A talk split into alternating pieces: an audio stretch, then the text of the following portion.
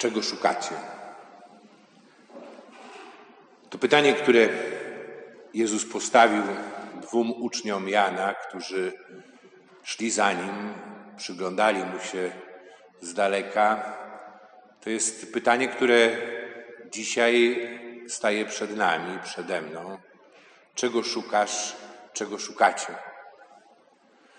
To pytanie, które stawia Jezus, ono nie jest odpychające.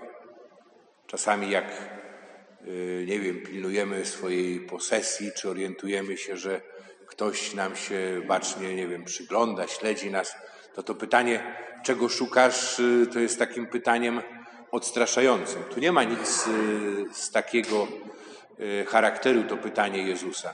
To jest zaproszenie do tego, żeby wejść głąb swojego serca i wyartykułować to, co w nim jest, w odniesieniu do Jezusa.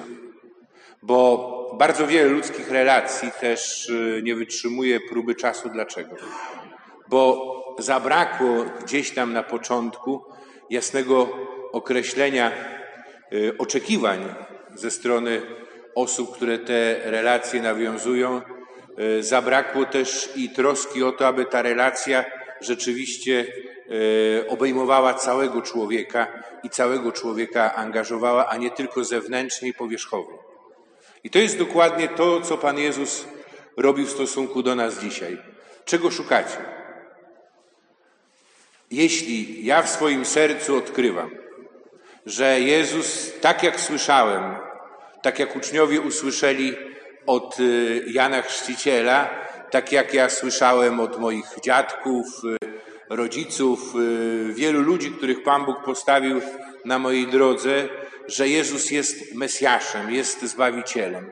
Jest tym, który przynosi wolność, której pragnienie jest w moim sercu, który daje miłość y, taka, która nigdy nie ustaje i która jest tak naprawdę fundamentem każdej ludzkiej miłości. Że Jezus jest wypełnieniem tych najgłębszych moich pragnień, to siłą rzeczy moją odpowiedzią będzie pytanie. Pytanie, Panie, gdzie mieszkasz? Bo jest to wyrażenie chęci dzielenia życia. Bo dom to jest y, ta przestrzeń, w której jesteśmy sobą, w której czujemy się, myślę, że najbardziej wolni, y, w której też i nawiązujemy i kultywujemy te najbardziej intymne serdeczne relacje, którym jesteśmy sami sobą. I definicja wolności to jest być sobą u siebie. I teraz, Panie, gdzie mieszkasz, to jest y, też i prośba o to, żeby Jezus zaprosił mnie do siebie, do swojego życia i On to czyni.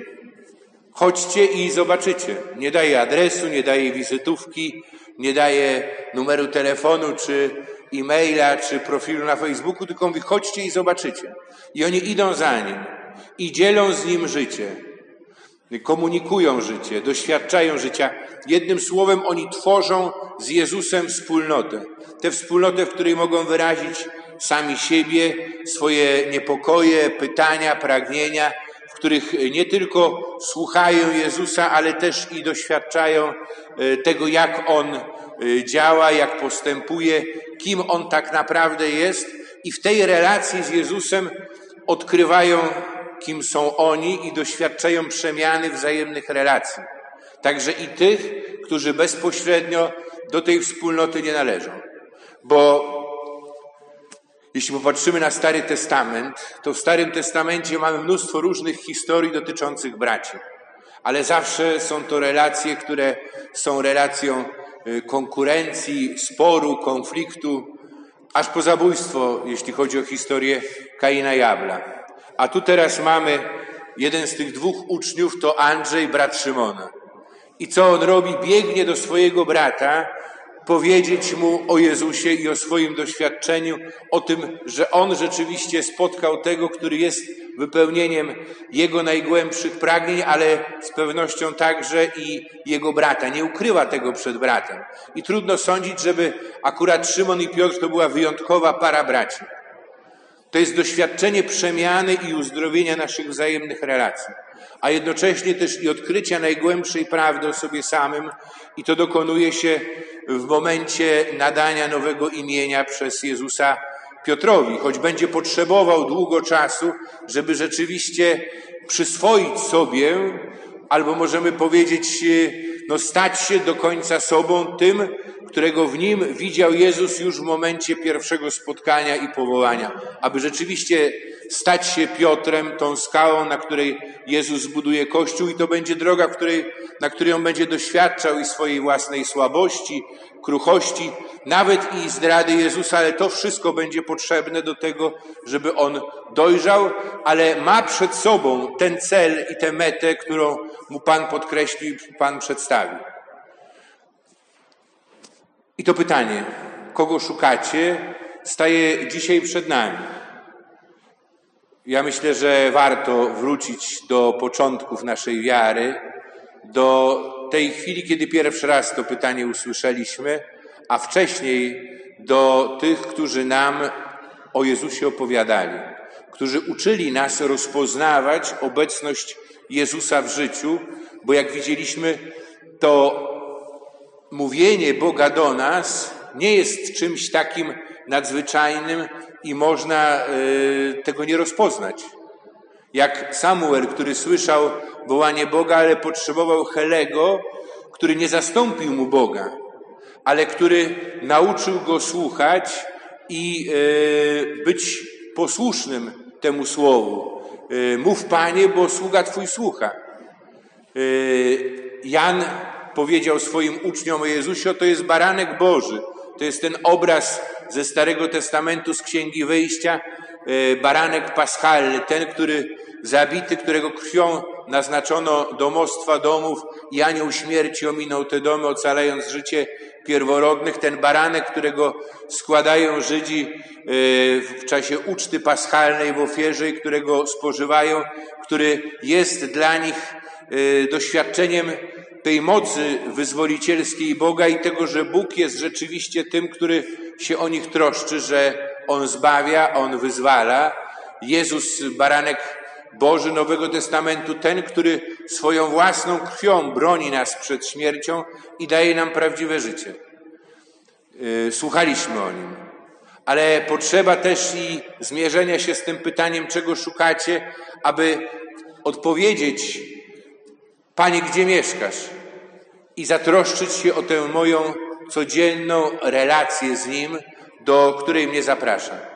To było kiedyś i te momenty są ważne. Zwróćcie uwagę, że w Ewangelii yy, święty Jan podaje nawet dokładnie godzinę, która to była, bo to jest taki moment, o którym nie można zapomnieć. Ale to nie jest kwestia tylko przeszłości. To jest kwestia mojej teraźniejszości.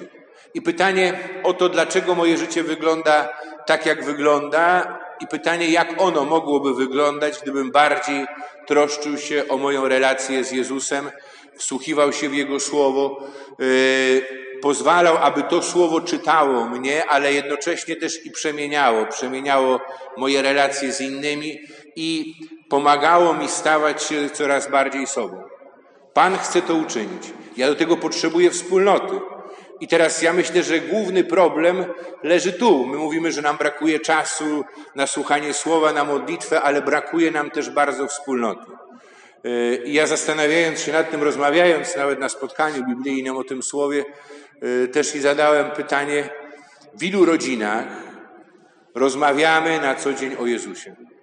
A może nie na co dzień, ale są takie momenty, kiedy dzielimy się tymi swoimi najintymniejszymi, możemy powiedzieć, doświadczeniami z osobami, które nas kochają, na których nam zależy.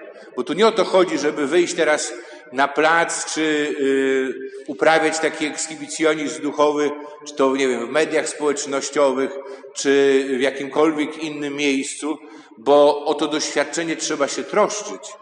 To jest wielki skarb i ja też muszę być świadomy, że bardzo łatwo też i kiedy otwieram swoje własne serce, ono może zostać zbrukane, e, może to moje doświadczenie zostać w taki czy inny sposób nie tyle zakwestionowane, co po prostu wyszydzone, odrzucone. I teraz to jest moja troska moją relację z Panem. Czasami, tak jak Józef i z Maryją uciekali do Egiptu, trzeba uciekać, trzeba bronić tego swojego doświadczenia. Ale jak mogę to ukrywać przed tymi, którzy są mi najbliżsi, na których mi najbardziej zależy? I potrzeba nam takiej przestrzeni w naszych rodzinach, w naszych wspólnotach, także i w parafii, bo to jest paradoksalne, że my przychodzimy do kościoła na mszę świętą, my uczestniczymy w takich czy w innych grupach, ale tej przestrzeni do tego, abyśmy mogli y, mówić o Jezusie, dzielić się tym swoim doświadczeniem jest y, bardzo mało. Taką przestrzeń tworzyła na przykład Alfa, kurs Alfa i te spotkania w małych grupach. O takiej przestrzeni też myśleliśmy, e, przygotowując e, te spotkania w małych grupach domowych, ten projekt e, New Pastoral. Mamy nadzieję, że to wszystko ruszy też, kiedy ustaną te obostrzenia, ale nie można czekać, aż ustaną obostrzenia, nie wie, kiedy to się skończy, tylko zatroszczyć się o to, aby w mojej relacji z najbliższymi była ta przestrzeń, w której Jezus rzeczywiście może się pojawić, w której możemy podzielić się tym doświadczeniem. Po co? No po to, żeby yy, rzeczywiście to słowo, którego słuchamy, ono nie upadło na ziemię, ale yy, rzeczywiście ono yy, przyniosło plon w naszych sercach.